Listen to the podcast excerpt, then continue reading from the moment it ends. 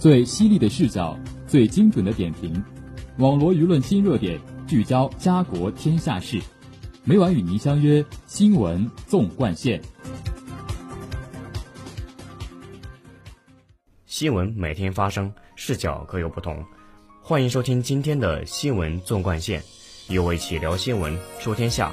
我是今天的主播邢浩宇，今天由我为大家带来最新鲜的科技板块。就让我们聚焦今天的第一条资讯。青藏高原是地球上最独特的地质、地理和生态单元，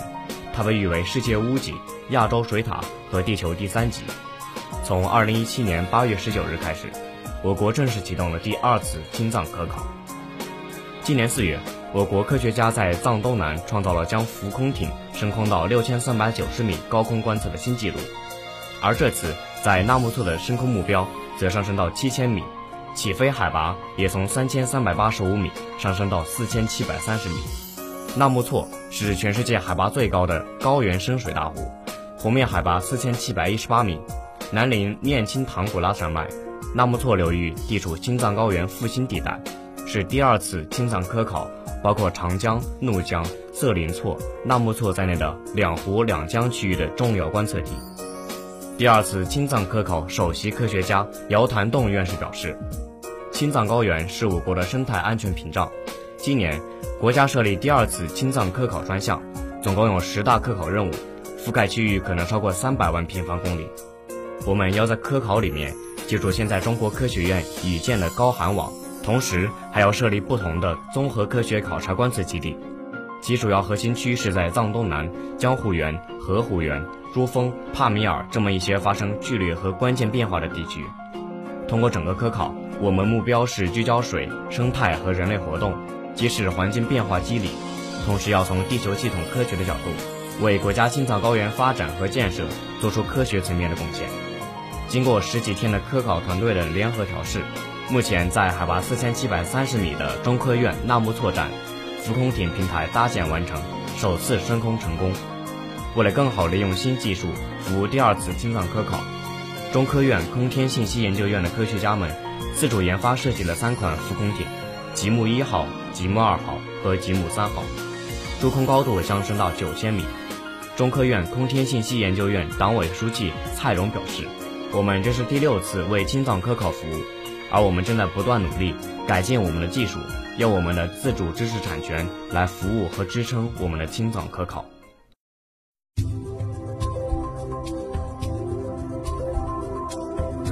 您现在收听的是新闻纵贯线。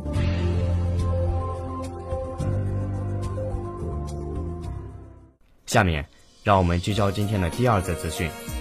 工信部负责人在21号的政策吹风会上表示，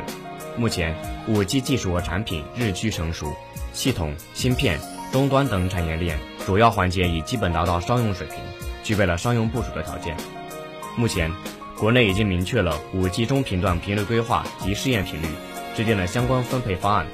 基础电信企业陆续发布了 5G 部署相关计划，积极开展 5G 实验，推进网络建设。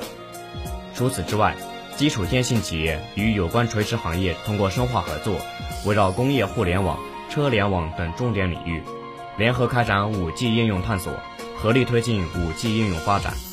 工信部新闻发言人文库表示，在技术研发和产品研制阶段，我们和全世界有关国家一起来推动 5G 技术和产品这些目标的发展。目前来说，产品日渐成熟，系统、芯片、终端等整个产业的环节已基本达到商用水平。文库还表示，下一步工信部将不断完善政策环境，推动相关企业加强合作，助力 5G 的成功商用。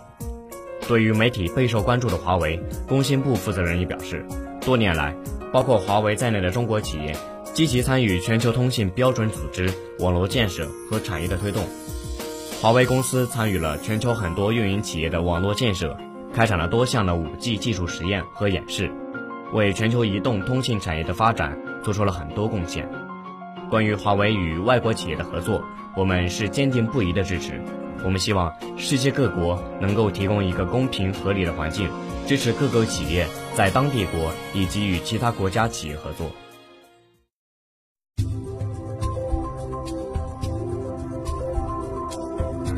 您现在收听的是新闻纵贯线。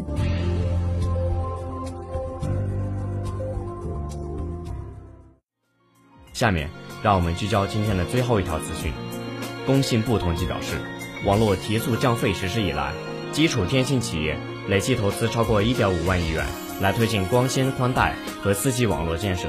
我国固定宽带用户平均下载速率从2014年底的4.2兆提升至28兆，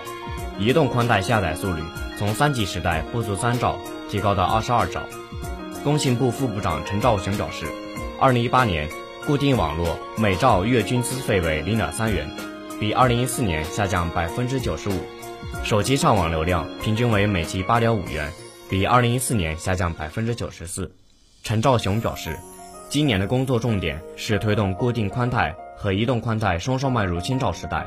截至今年3月底，全国光纤宽带用户占比达到91%，4G 用户占比达75%，位居全球先进行列。工信部负责人表示，网络提速降费有力支撑了经济社会数字性转化。2018年底，我国移动应用程序数量多达449万款。2018年，我国数字经济总量超过31万亿元，占 GDP 比重达到34.8%，成为经济高质量发展的重要支撑。目前，我国已建成全球规模最大的固定宽带网络和4G 网络，光网城市全面建成，行政村通宽带频率达到98%，行政村通4G比率达到97%。国务院常务会明确，今年11月底之前，在全国全面实施旗号转网。工信部和电信企业已在天津、海南等5省市开展了旗号转网试验，累计完成旗号转网近200万人次。工信部负责人表示，要实现全国范围全面旗号转网，需要解决2大难题。一是对3家基础电信企业的网络和运营系统进行必要改造，这将涉及到近16亿的移动用户。二是手机号码广泛应用在各行各业的信息服务中，这需要银行、保险、证券等企业和互联网企业的第三方平台进行同步改造，以确保用户旗号转网后的使用体验。为确保实现骑得了、转得快、用得好的目标，工信部已组织3家基础电信企业和中国铁塔公司共同制定了建造改造、联调联测、提供服务3阶段任务时间表，确保今年11月30日前，在全国范围内全面实现旗号转网，真正做到号码在手，说走就走。节目的最后，让我们来关注一下明后2天的天气情况。明天是6月2日，星期天，多云，19到29摄氏度，微风。后天是6月3日，星期一，多云，22到31摄氏度，微风。网罗新闻热点，评述潮流事件。以上是今天新闻纵贯线的全部内容，感谢您的收听，也欢迎您继续收听本台其他时段的节目。儿童节快乐，再见。